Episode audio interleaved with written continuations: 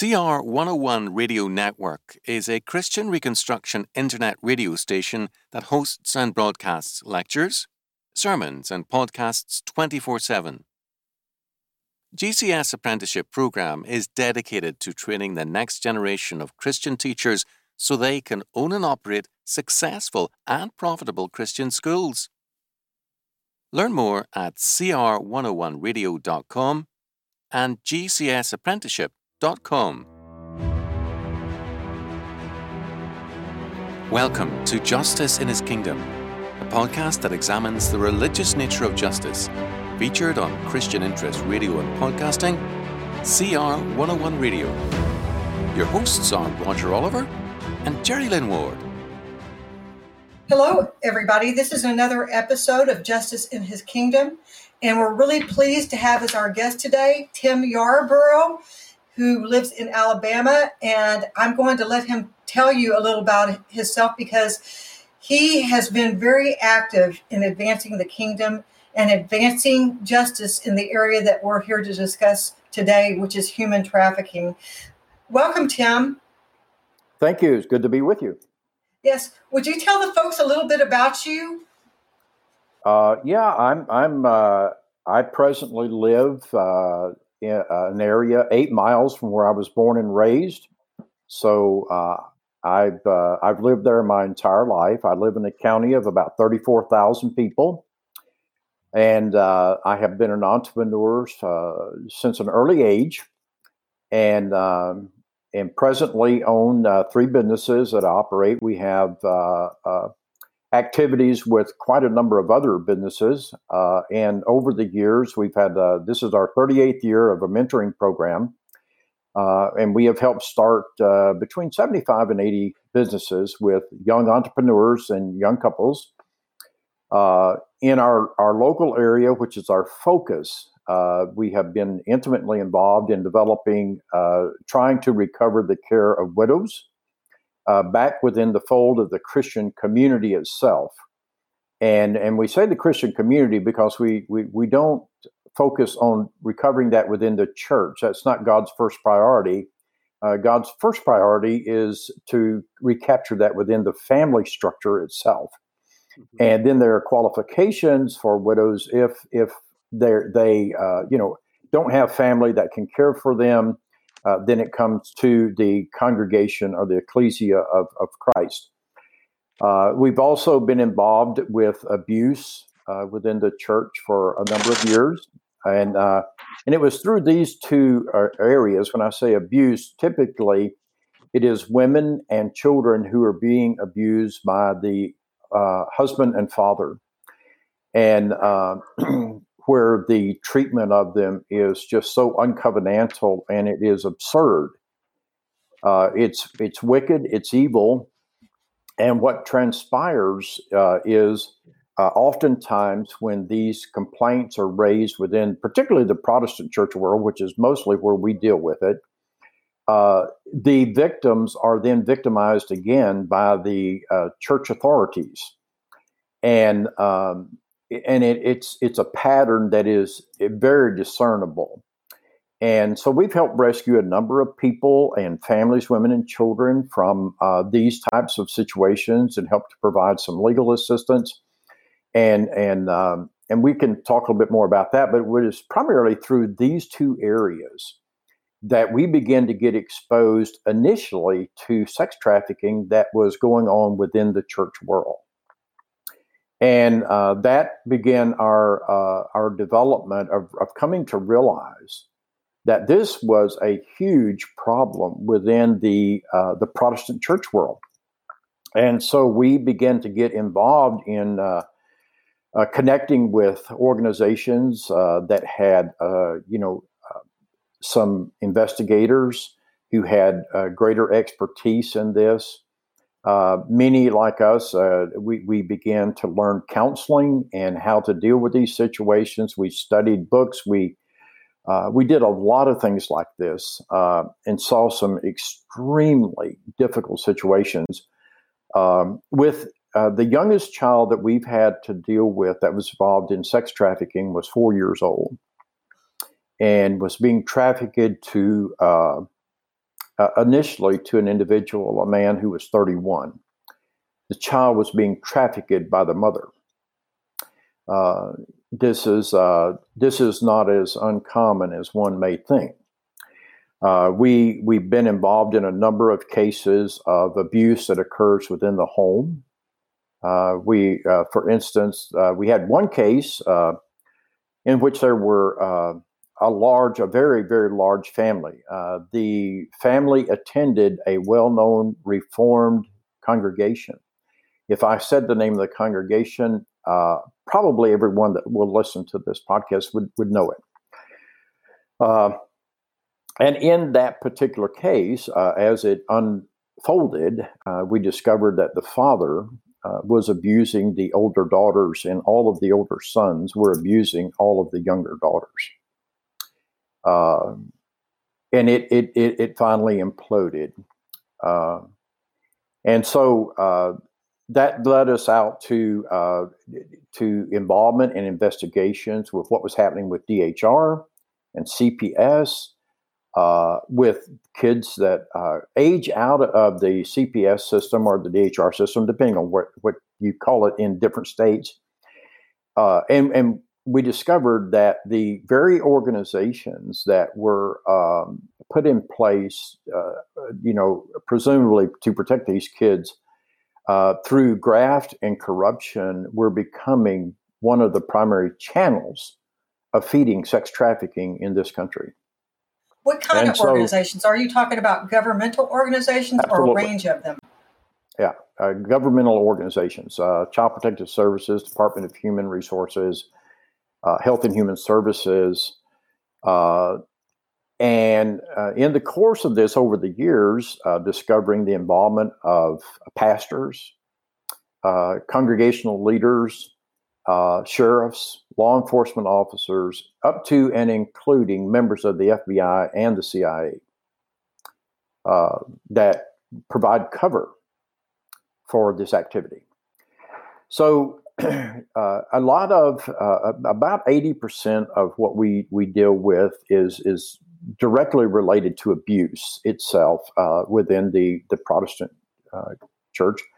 The other twenty percent deals with uh, trafficking of one form or another. And uh, then uh, we go further in our local areas. Uh, we have uh, a, a work that we do to single moms and and uh, with their children. Uh, And uh, that's really important if we're going to, you know, uh, like you have a lot of people who are involved in the abortion, uh, appearing at abortion clinics and trying to save children there. And and there is a certain level of admirableness about that. However, uh, it is being engaged in a war and trying to win a battle. Uh, it's it's not that it's not necessary, but if we don't Uh, go into the communities where fatherless homes uh, are the norm and begin to take the redemptive form of the gospel into those communities, the escalation of this is just going to continue. Uh, one good example, for instance, uh, this is not in my local area, even though we're impacted by this kind of thing. In Memphis, there's one zip code in which ninety-three percent of the households are headed by single women. And in that same zip code, there are ten intact families in the entire zip code. Uh, it was made a part of a documentary called America Lost, in which there were three communities that were kind of detailed. Um, but out of this, uh, you, you often discover in poverty uh, that Uh, sex trafficking has tremendous inroads there uh, because, uh, you know, people become desperate. They're, they're willing to sell their children. Another area that we are involved in is uh, where we run across a lot of situations uh, where you have uh, illegal immigration. And when you have illegal immigration, Uh, what happens is, is that people are trying to stay underground. These mules, our carriers, know this. And what they will do is uh, they will take particularly these young women and they will rape them in the process of transporting them. Often they will get them pregnant. Uh, we have for a number of years uh, helped to uh, where these young women uh, want, or have to have their babies, and they're at the hospitals, identify these things, working with hospitals and C E Os and administrators in these. And uh, these children are up for adoption, and we've developed a program to adopt them directly from the hospital, which keeps the cost at a more affordable level. And uh, but these girls then try to give them contact points in particular, because otherwise what will happen to these girls is that they will be forced either into labor slavery or sex slavery in order to survive. And um, and so you you after a while you learn from some experience with it, uh, people you can trust, people you can't trust.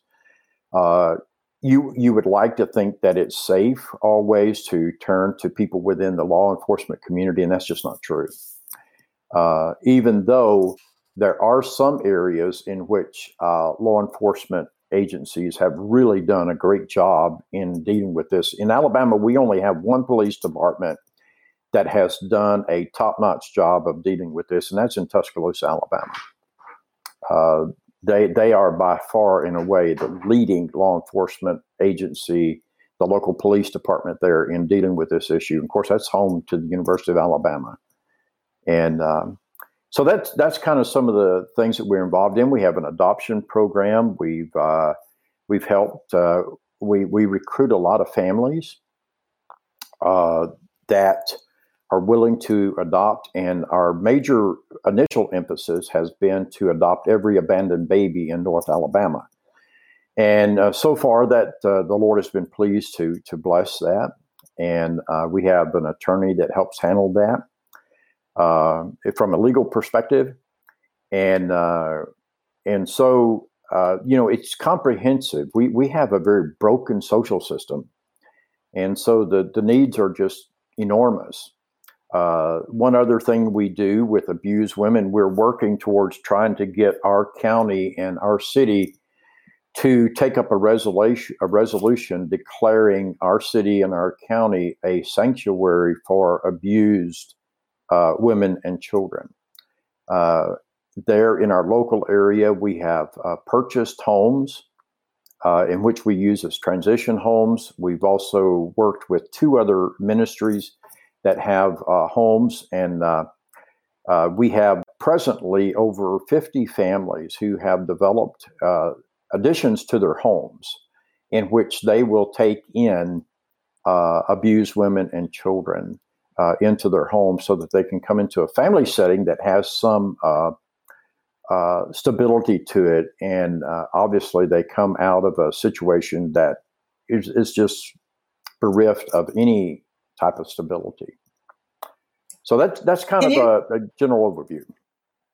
Can you explain to the folks out there what brought this to your attention and what led you into this? I mean, I think when most people think of human trafficking, they think of people snatched off the streets and uh, and, and something very rare. But it sounds like it's more prevalent than we think, that it's not necessary th- necessarily through abduction or the ways that most people think about human trafficking. But what led you to this and, uh, and and made you decide to do this? I think it would be very informative for people out there to know that, so that they can turn their attention to it and know what to do.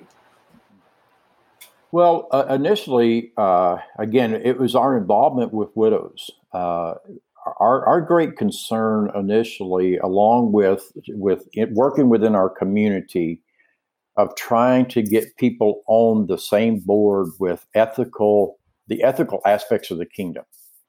Uh, we have the. Uh, I'm a Southern community. Uh, we have in in our county of thirty-four thousand people, we have one hundred seventy-three churches. Uh, I always tell people uh, we're, we're, we we actually lost a few churches, that we always keep one church building open in case you can't get along with the other people in the one hundred seventy-three churches we have. So you still got a place you can go. Uh, we we are heavily divided in our community along denominational lines. uh, we have what I call a membership competition that goes on among our churches over peripheral issues and not related to justice. In fact, as a general rule, uh, in our overall product, I mean, we're very dominant Protestant. Uh, we don't even have a concept of justice except as it's defined by the existing humanist state. Uh, and what I mean by that is, is, is our knowledge of God's law and God's uh, concept of justice uh, is almost missing. So as we begin to involve ourselves with the care of widows and realize uh, that what, what we were witnessing was the, the disassociation of the intergenerational aspects of covenant living. Uh, we warehouse our elderly now. Uh, we do to them in their old age what we do to young people in their young age with schooling. Uh, we warehouse them. And that was never God's program. It was always God's program for the, the parents and the grandparents uh, to be among their family, uh, to care, to be cared for by those that they cared for. Uh, One of the things that we do with widows is uh, we really encourage the interviews of widows uh, where families go and go as families. And you take kids and let the kids call, crawl up on Granny, and they do all the things kids do. And Granny just loves it. There's this incredibly rich book called The Medical Consequences of Loneliness. And the the, the single greatest problem among our elderly in terms of, of that is their loneliness. I mean, they're they're going to get old, and, and we're going to have these, these issues. But the loneliness is something we can do something about. And so as we begin to investigate this, and we realized we had a program, uh, when I say a program, an understanding of God's word when we started out, that it was never God's process for the church to become another government program. Uh, in other words, we we create a program and we become what the government is now. Uh, their dependency is on the government, et cetera, rather than the interconnection of the family. Uh, in my community, which is a very religious community, we have a tremendous problem with intergenerational fractionalization. And it, so it was as we began to investigate this and become active, like we have a, a several-prong approach, like uh, with our young families, training them to already start thinking about, from the time before they ever get married, uh, the care of their elderly, and begin to think about building onto their home, uh, providing a place, training their children that this is what's going to happen. We're going to take in Grandpa and Granny uh, when they, they can't any longer care for themselves. And, and I'll tell you about our Greengate project uh, in a little bit. It's a fascinating story. Uh, And and so as we begin to investigate this, we begin to discover this this abuse issue. Uh, and and through the abuse issue, uh, we begin to to discover what was happening to primarily the women. Now, we have had some cases where the women were the abusers, and and and the men were the abused, but the percentages are are highly in favor of men being the abusers. Uh, And most of the time, the reactions that you see from the women are due to the abuse from men. But what we found in the church world was that they dealt with the women on the basis of their reaction. And so what we had, we, we as we, we kept going into this, uh, we had where the term submission had been redefined as subjugation and not covenantally. And as we traveled down this path, we begin to notice these kids. And, and there was just something wrong. It was it, it was not right. And, and, and so you, as these children come to trust you, they begin to tell you stories. And that's where we first began to discover abuse uh, going on. And uh, then in our local area, Uh, there were con- some concerns about some particular congregations of which some of these people were associated with. And it was through that process we we learned about a pastor, a lawyer, and a judge, and a sheriff who were all involved in trafficking uh, young children and women. And this began to, I mean, at first you're like, uh, you know, our, our thing is, is it's, it's almost incomprehensible and you don't want to believe it. Uh, and yet all the evidence is there. And so it led to some research projects, and I won't uh, spend a great deal of time on that, but this actually goes back where it proliferated in our country, back to Nazi Germany. Uh, Heinrich, uh, Heinrich uh, Himmler uh, had a project that uh, Adolf Hitler was very fascinated with, uh, and that was the ability to create mind control through sexual traumatization before the age of five. And uh, you can, you can. There's a lot of research on this, but if you know about Operation Paperclip and uh, what, what eventually became M K Ultra, and uh, you know the uh, intelligence agencies' experimentation with mind control, uh, you, you will discover that there was a lot of this that grew out of and was fostered within government circles, uh, and it, and it proliferated. And as we have become a more sexualized uh, culture, uh, it, it's it's encompassed every single facet of our of our culture. Uh, so uh, from that, uh, we we don't have any web presence, or social media presence, or anything like that. But what happens is is that you get on an information network out there. How it happens and all of that, uh, you know, I I, I don't know. Uh, but then people begin to call us, and, and we would get uh, calls from people from states. Uh, we didn't know them, and we began to learn have to, how to deal with people we didn't know anything about. And uh, we've had a number of people over the years who have come to our community, uh, and we provide housing for them. We take care of them.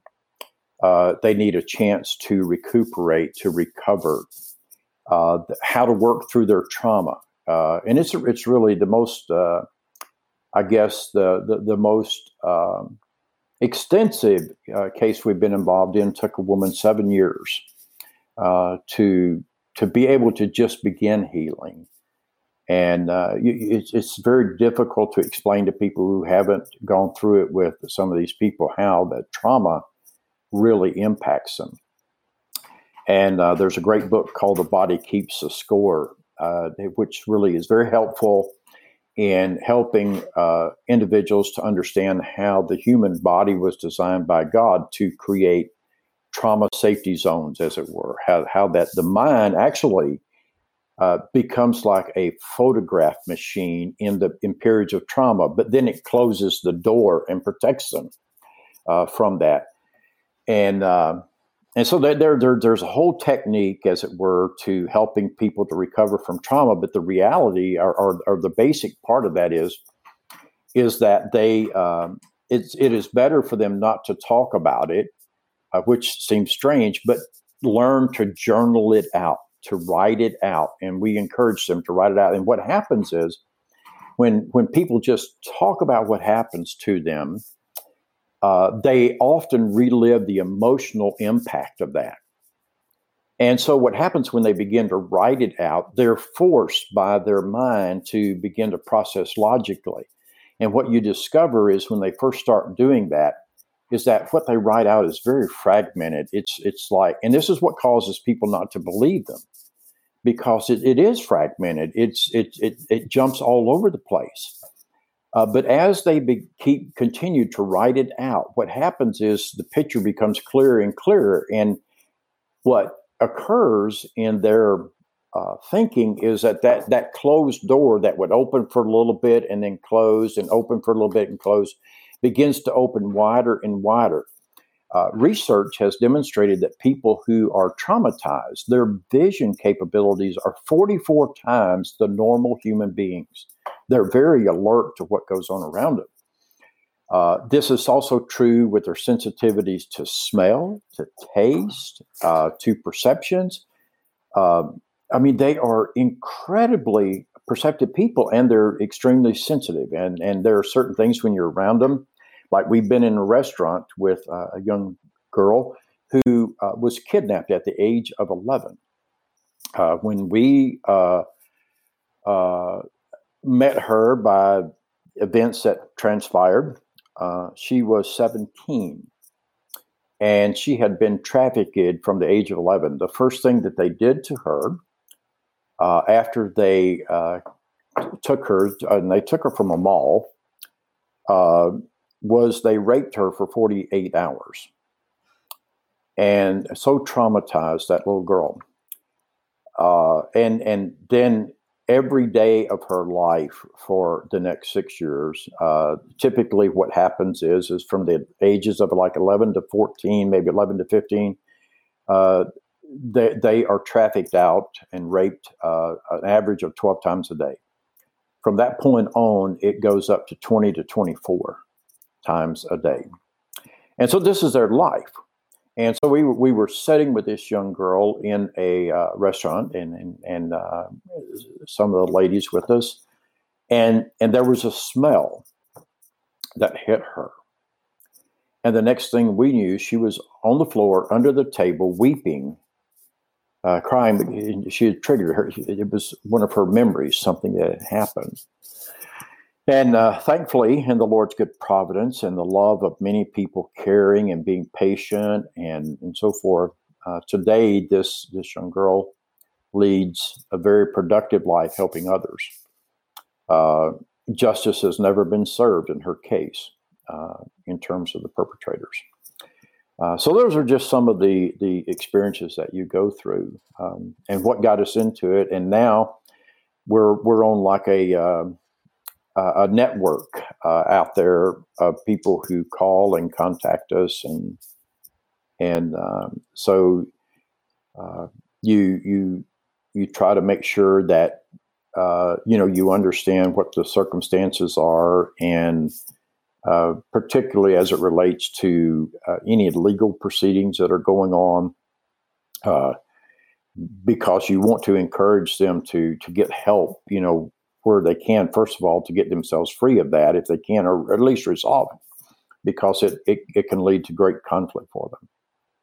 Well, it sounds like what you're doing is trying to build up the kingdom from, from the bottom up uh, and with, with the widows and orphans. And, and when you use the term widows, you're using it in a, in a more broad term than pe- most people think of. Uh, that would be single women with children, not necessarily women whose husbands have died, right? Yes. Uh, we, there, there are a lot of elderly ladies in our community. Uh, I haven't checked lately, but last year we had nine hundred seventeen widows in, in our county. And uh, so we, we try to keep up with them uh, and and keep up with their, and, and get other people involved in the, in the care of, of widows. Uh, but with, earlier, in, earlier when you were uh, talking about widows, you were not just talking about women who's who lost their husbands. That is through correct. Death. You're, and and and uh, another thing about this is, since you're building from the bottom up, is there any role in, in what you and the others who work with you do? Uh, does it, any of it involve confrontation of the civil authorities or the ecclesiastical authorities? Given what you've told us about. Oh. Their participation or inaction? Uh, yes. Uh, we try to develop relationships with all of the various law enforcement people. Uh, and, and one of the reasons is this, is that the wives of policemen, and, and it's in our area, it's mostly policemen, but it is estimated, and I think it's low, that forty percent of men who are in the police force are abusive to their wives. Uh, I think that's low. Uh, I think it's much higher than that. And these women are afraid of coming forward because there is a protection scheme that goes on within the police departments. Uh, for instance, in, in our area, and, and we keep statistics on this, uh, the last seven cases of which women have come forward are, it has, you know, it has, the, the circumstances so escalated Uh, that they came forward and, and made complaints against their husbands who were in the police force, uh, the case would be moved to a different jurisdiction. And then it would be delayed and delayed and delayed until uh, finally they would have a hearing, but the original officer who was the arresting officer or the intake officer doesn't show up to court, and they dismiss the case. So well, that what seems do the like wife, a problem with prosecutors and judges. You're not kidding. Uh, it, it's it, it, and now you're take for instance, you're a wife, and and these wives get together, they talk, and so what do you think? Uh, they have these conversations. It's hopeless. They're they're going to protect them, and and so we try to bring exposure to that. Uh, within the church world, uh, we are often called upon to confront uh, the uh, leaders of various congregations who re-victimize the victims. Uh, th- th- they will. Uh, what happens is is that uh, the the men have learned how to play the language game. Uh, you know, in the scriptures, we have this this principle that says, uh, they that cover their sins shall not prosper, but he that confesses and forsakes them shall have mercy.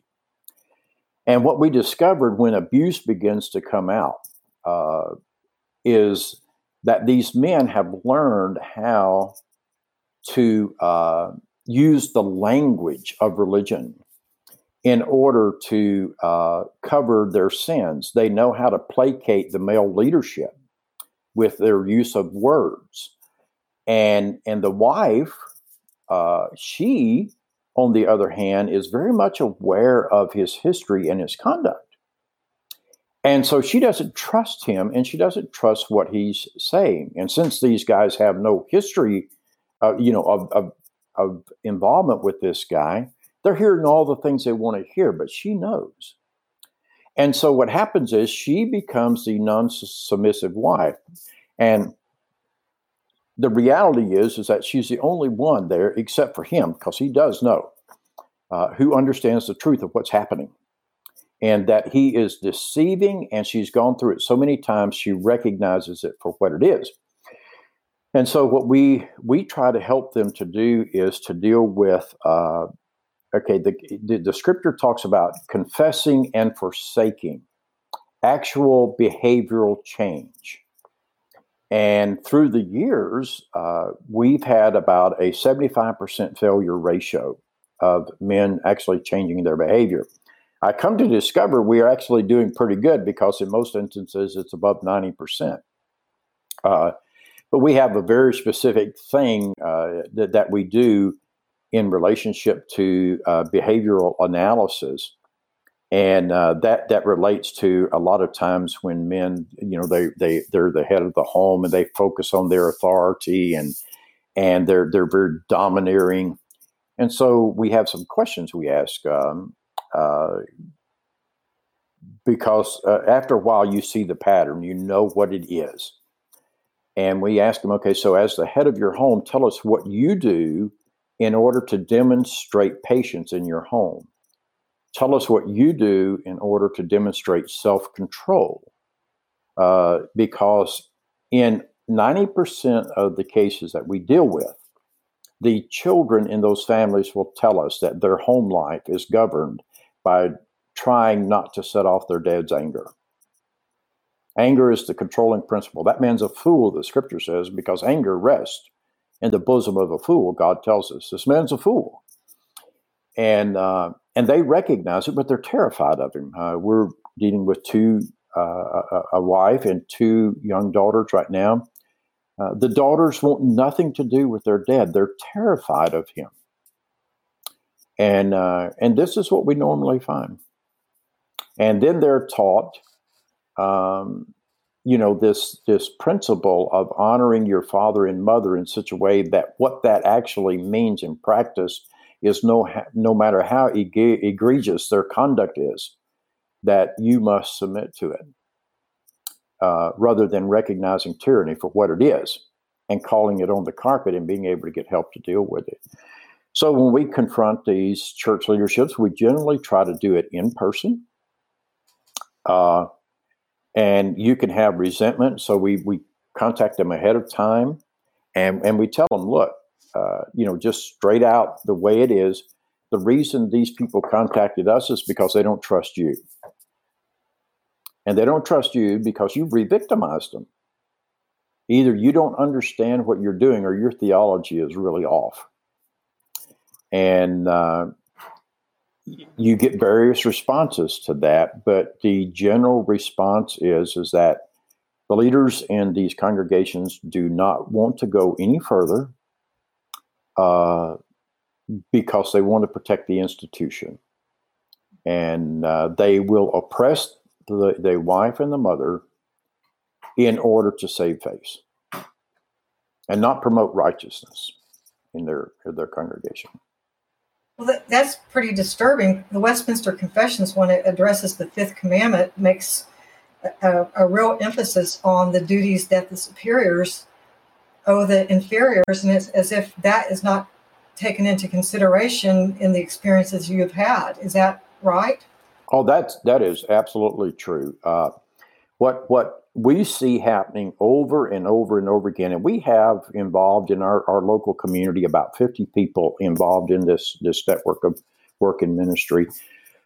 Uh, and, and our ultimate goal is that we, we would like, at least my goal uh, personally in my lifetime, I would like to be able to leave behind at least two hundred disciples in my community who understand the law of God, the justice of God, and have developed intentional influence in our community and, and perpetrating these these ideas of the ethics of the kingdom. I could care less about the denominations.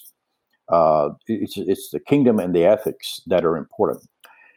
And um, but uh, when it comes to the superior and the inferior and the equals, what happens is, I'll give you just a good example of, of how this works. Uh, there was a situation in which anger was the dominant theme in the home. And one of the children uh, who was in their twenties by this time, uh, and we began to meet with them, uh, eventually moved out of the house because of the anger. And when they went to the church leadership to get help dealing with the dad's anger, it had been the dominant controlling factor from the time that he was a little boy. And so what happened when he brought up the fact that this has been happening since he was a little boy, so we're talking a couple of decades here.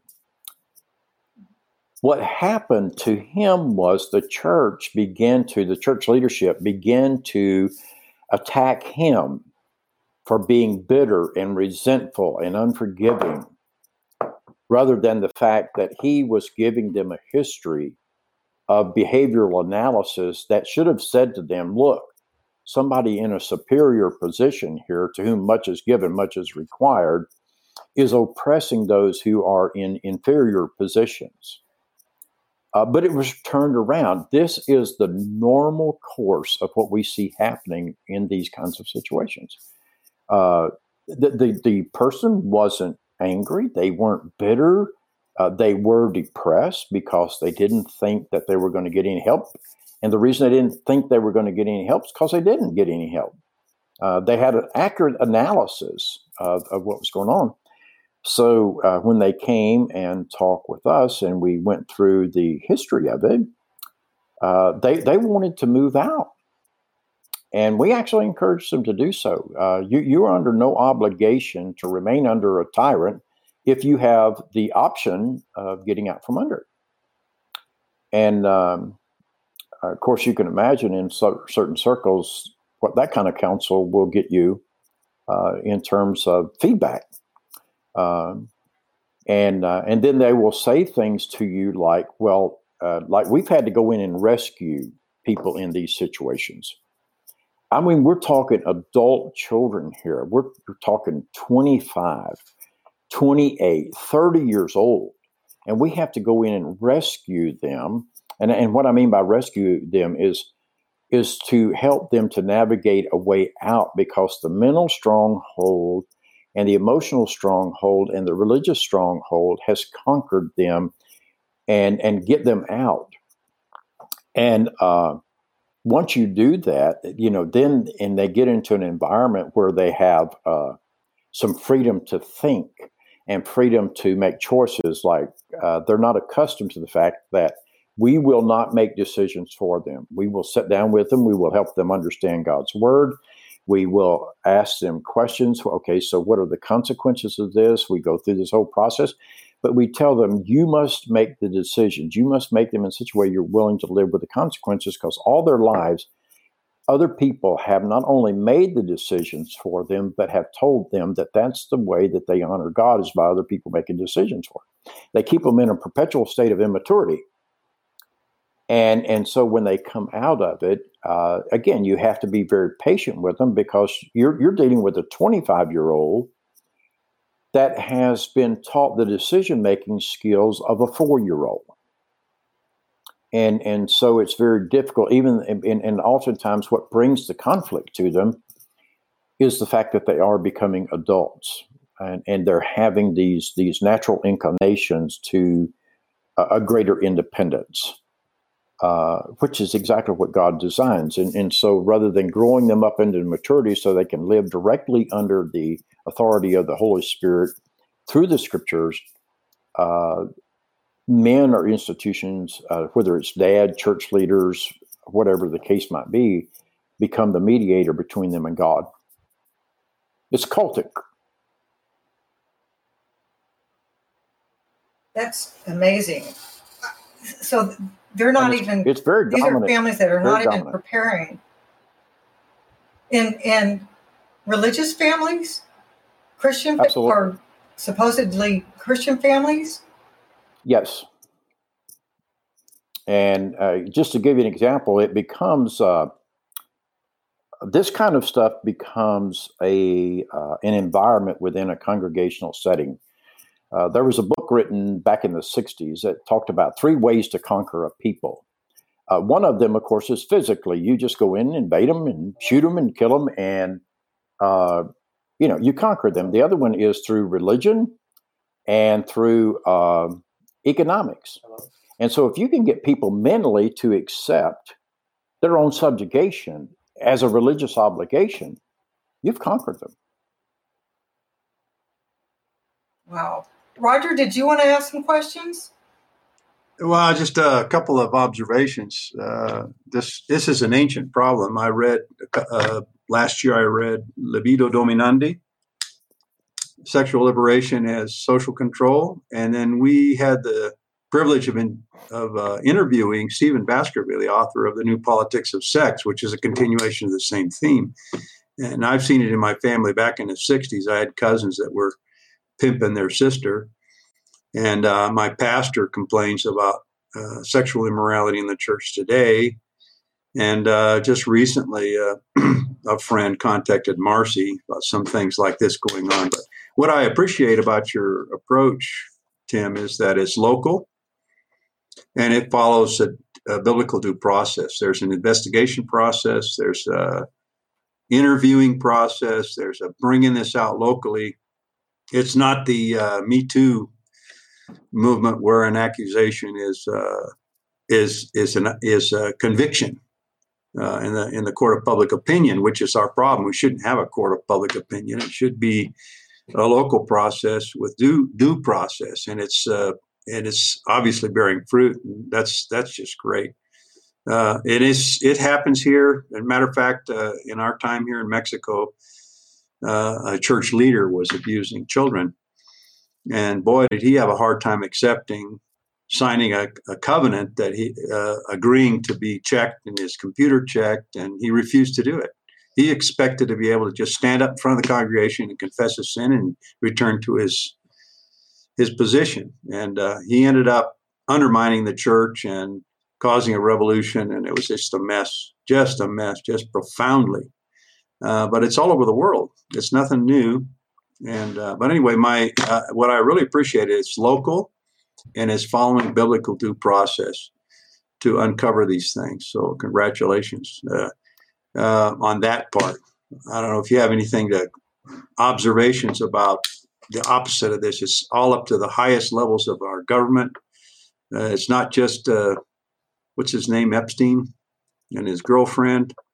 It's all over the place, and uh, it's a it's a fundamental problem that we have to start at the local level to deal with. What would you, what would your response be to do to the Me Too, uh, the opposite of this, the protection for the accused? I guess well, is what I'm thinking of. The, the the Bible provides answers for that, because we, we can never forget, even in human sympathy, we can never forget that God's goal is justice. Mm-hmm. And and so in justice, the, the scripture says the first one to present his case seems right until mm-hmm. his neighbor comes and cross-examines him. Uh, we have been involved in cases where false accusations were made, and they were proven uh, to be false. And uh, and it's a, you know, it's a very thin line sometimes where you need great wisdom. Like, for instance, there will be allegations of sexual abuse when, in fact, what they're doing is they're, they, they've not been listened to for so long about abuse. They're escalating the charges in order to try mm-hmm. to get a hearing, right? And and in uh, sometimes uh, this this uh, these charges are vengeance and vindictiveness. Uh, mm-hmm. Now, we haven't had uh, a great deal of that, but it happens, and mm-hmm. um, so you you do have to be aware of that. And I also think that as this grows, and awareness grows, is that that, that there will be a great uh, temptation, as you said, to. Uh, if you're not careful, to toss the baby out with the bathwater. Mm-hmm. Uh, and there will be people, we've had people that just because we would not accept the full story without as much validation as you can give, because sometimes evidence in these kinds of cases can be very difficult uh, mm-hmm. because it happens in darkness. And, uh, but you have children uh, that tell you things uh, that there is no way that these children knew this except by experience. And uh, I can remember in one particular case, uh, a four-year-old uh, when was being asked in the court, uh, it, you know, in evidence, uh, you know, what would the man say to you? And the, and, and, and the little four-year-old said, well, he would say, make it stand up. And because the child, the, the the opposing attorney began to attack this child because they couldn't use the language of an mature adult. I mean, he, he was evil. That man was wicked. And he he was fully aware that he had a client that was doing evil. And rather than get that man to confess to his, his evil, uh, he was trying to protect his evil. I mean, it was it, it was enough to just anger you. Mm-hmm. So you, you have to be careful about the, uh, and a lot of times, uh, like they want to defend women who willingly subjugate themselves to use sex as a tool for advancement. They and they were just as much a participant in the process as the man. And then to claim that you're a victim later uh, is to the, the scripture says. Uh, that if a man attempts to take advantage of you in the city or the field, at the time that it happens, you must cry out. And so to keep it under wraps for years and years and years, even though there are cases where you can, they're, they're afraid to come forward or they will lose their career, uh, those things tell you about their motivations. Mm-hmm. If their career was more important well, to them than uh... justice, well... Yeah. And now you regret it. Uh, we are not. Um, we are certainly not omniscient, and uh, justice isn't based on statistics. Although the weight seems to be, as you pointed out, uh, against the men generally. Yeah. But as you say, you gotta. You, uh, we are not omniscient, but where two or three are together, together to to work justice, uh, there the Lord is to guide us and direct us. And uh, we're going. We're bound to make mistakes, but in general. We got to do something. You got to take the nerve. You have to have the nerve to step up and do something. I think that's where we're where we're lacking. We don't have the yeah. courage, the moral courage in the church anymore, even to teach God's law. I'm a big proponent of uh, checklists and task lists and tactics lists. Tim, if someone wanted to get involved in advancing the kingdom and in some of the subjects that you've talked about, which is much broader than human trafficking. It also has to do with uh, the family structure in society. What what kind of, of t- list of tactics or tasks would you give uh, Christians who want to emulate what you're doing? Well, the, the first thing I would say is that the, the ultimate cure to this is a regenerated family, uh, you know, where the, the gospel is actually practiced. Now, I'm a Christian Reconstructionist. Uh, I believe in theonomy. Uh, I believe that God's law is the right way. However, my experience is in the Christian Reconstruction community is that we have a highly disproportionate number of bad marriages. And the reason that we have a highly dispor- disproportionate uh, number of bad marriages, and I mean within the religious world, is because we don't take seriously the cultivation of our relationships within our marriages and within our children and so forth. We, we're, we're too far out there in terms of these, these social issues to realize that if the fruit tree doesn't bear fruit, all the rest of that doesn't mean anything. And uh, so we we term it, uh, uh, Brother Roger has seen this because I've taught it for, I don't know, thirty years or so, uh, what we call the circles of influence, and uh, how that you develop your lifestyle on the basis of God's assigned priorities. So the, the first one is, of course, self-government. And, and if a man can't govern himself, he's not qualified to govern a family. And so that's what happens to us. We have men who have no self-control, as Proverbs twenty-five twenty-eight says. He that has no control over his own spirit is like a city broken down without walls. Uh, uh, in in all of the cases of abuse, uh, Jerry, that we have been involved in inside the church world, there is two dominant themes. One is anger, and the other one is the violation of the sixth commandment by the use of the tongue. The scripture says, death and life are in the power of the tongue, and they that love it will uh, eat the fruit thereof. But death and life, both sides of the sixth commandment, are in the power of the tongue, and a wholesome tongue is a tree of life. In this case, all of these men use their tongues to create death inside their homes rather than life. And there's a whole study we do on that um, about The, the control of the tongue. Richard Baxter has this wonderful list of fifteen helps uh, to help uh, control the tongue, uh, and and learning how to change the environment through doing that. So that's the first thing. You you've got to you know you, you've got to govern yourself, and you've got to be willing to be a participant in creating a home that is a home of life. Uh, We with the, with the men in our area, we do this thing where, where we teach from Proverbs thirty-one, and we all know what that is, right? Uh, when you think of Proverbs thirty-one, everybody always thinks of the Proverbs thirty-one woman, but there are these tremendously implica- wonderful implications in Proverbs thirty-one, and we teach this thing called the Proverbs thirty-one man. He's mentioned three times, and it's very key to the creation of a home environment that's productive and purposeful. Uh, so that's the first thing. The second thing is uh, in your, your circles of influence is to study with people that you want to influence your home, but study your community uh, and study the people in your community. And then we what we did in, in our early years, and we still do this all the time, is that we actually go out and interview them. Uh, we interview the business owners. We interview the pastors. We interview the sheriff, the deputies, uh, the judges. Uh, I just had a recent experience where I was invited by one of our judges to come in.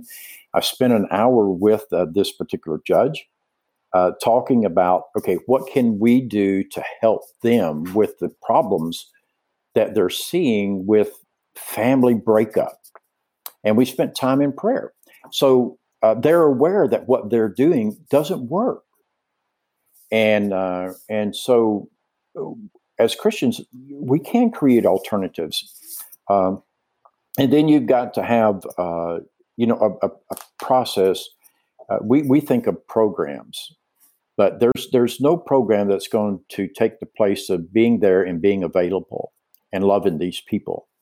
Uh, They, they, they often don't know what it is to be loved. They know what it is to be used, but they don't know what it is to be loved.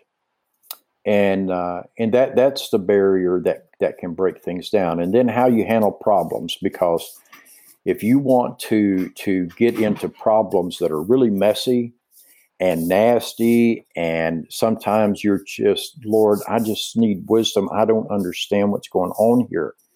And and I don't know how to help. How can we we encourage your justice when we don't even understand the issues of, of what's happening? And and God will give you wisdom. I mean, that's one of the, the most wonderful promises of Scripture. Uh, when you don't understand, and, and it's not that you don't understand what God's principles of justice are, but it's how they apply in this particular situation. Uh, and and a lot of times it has to do with these, these dear people who are so traumatized in life, they're just paralyzed. And I mean, that's just the reality. Uh, and you you have to come along beside them, put your arms around them, hold them, walk them through, and and and be willing to do that, not for days, not for weeks, not for months, but oftentimes for years. So uh, that that's the first thing. First of all, take a good look at your, your family. And then secondly, begin to interview people in your community uh, and, and, and, and get a core group of people. Uh, and and my, our encouragement is quit worrying about denominations. Uh, what we discovered over the years, when God began to lay something on our hearts, we would just start it. And if God didn't call anybody else, he at least called us.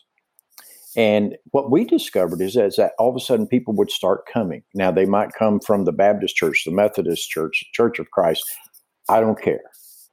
Uh, if if we can get together and work on ethic one of the kingdom, that opens the door for us to talk about ethic two. And do actually doing the word of God, not debating some esoteric point of difference uh, that doesn't exalt the crown rights of Jesus Christ. We have often found that in doing the gospel, uh, people, you, you don't have to use the terms. Uh, you know, we talk about theonomy and reconstruction, which I think are wonderfully beautiful terms, but you don't have to use those terms. Uh, we we just, and we generally don't. We talk about the ethics of the kingdom. What is God's ethic to the widow? What is God's ethic to the oppressed? What is God's ethic to the poor? How do we put those things into place? And and when you speak in those terms, people who are motivated by a regenerate heart, uh, they respond to God's ethics. And the reason they do that is because God's promise is true. When he took from them that heart of stone and put in them a heart of flesh, God wrote his laws on their heart. And when they see that in operation, they identify with it. Though they may not understand it in its entirety, they identify. And, and so you start in and... Um, And you you realize that uh, God put us here and he gave us his law for the very purpose, or at least one of the very purposes, of being able to solve the personal and social problems that develop in a culture because of redemption needing to work itself out in, in, in that culture. So that, that would be my encouragement. That's very helpful. Roger, do you have anything else that you want to ask? No. Coming up on an hour. Tim? Onward and upward. We'll be praying for you. Well, thank you. Tim, thank you so much for coming on the podcast. This has been very fruitful, and I think this will help a lot of people uh, in determining how they, too, can continue to advance the kingdom. Thank you for appearing with us well, today. We, we often have people who contact us. Uh And uh, ask to to you know ask us to either come there, uh, which they normally want us to do. We're we're generally not willing to do that. I, I'm not much of a public speaker, uh, but we will ask them to come to our area so we can put hands on things. And so, if there are some people who who want to do some hands on things, uh, then we we would be more than uh, happy to accommodate them coming in one or two or three at a time, no more than that, because you, you lose the the, the the personal touch of community with it. And and besides, uh, when you get bigger than a crowd of three, uh, I'm just not a public speaker. So, how can they contact you? Is there a way that they can contact you if they want to yes. do this? Uh, they can send me an email, uh, which is uh, T Y Greengate. And I was going to tell you the Greengate story, but I'll do that at another time maybe. T Y Greengate at gmail dot com. Uh, Greengate is is one of those lifelong ambitious programs that, that we're doing in the community. Uh, or they can call me at two five six, five six zero, one one five eight. Now, if you call me and I don't know your number because of all the telemarketing stuff that goes on, if you don't leave a message, I will not call you back. Uh, so, I, you know, because it's they got the rotodial thing now, so I've had so many offers for the car warranty and the home warranty that have come from every state in the union. And so, I, I, you know, if people don't leave a message, I don't call it back. Great. Well, thank you very much. All right. Thank you for having me. This has been Justice in His Kingdom with Roger Oliver and Jerry Lynn Ward on C R one oh one Radio Network.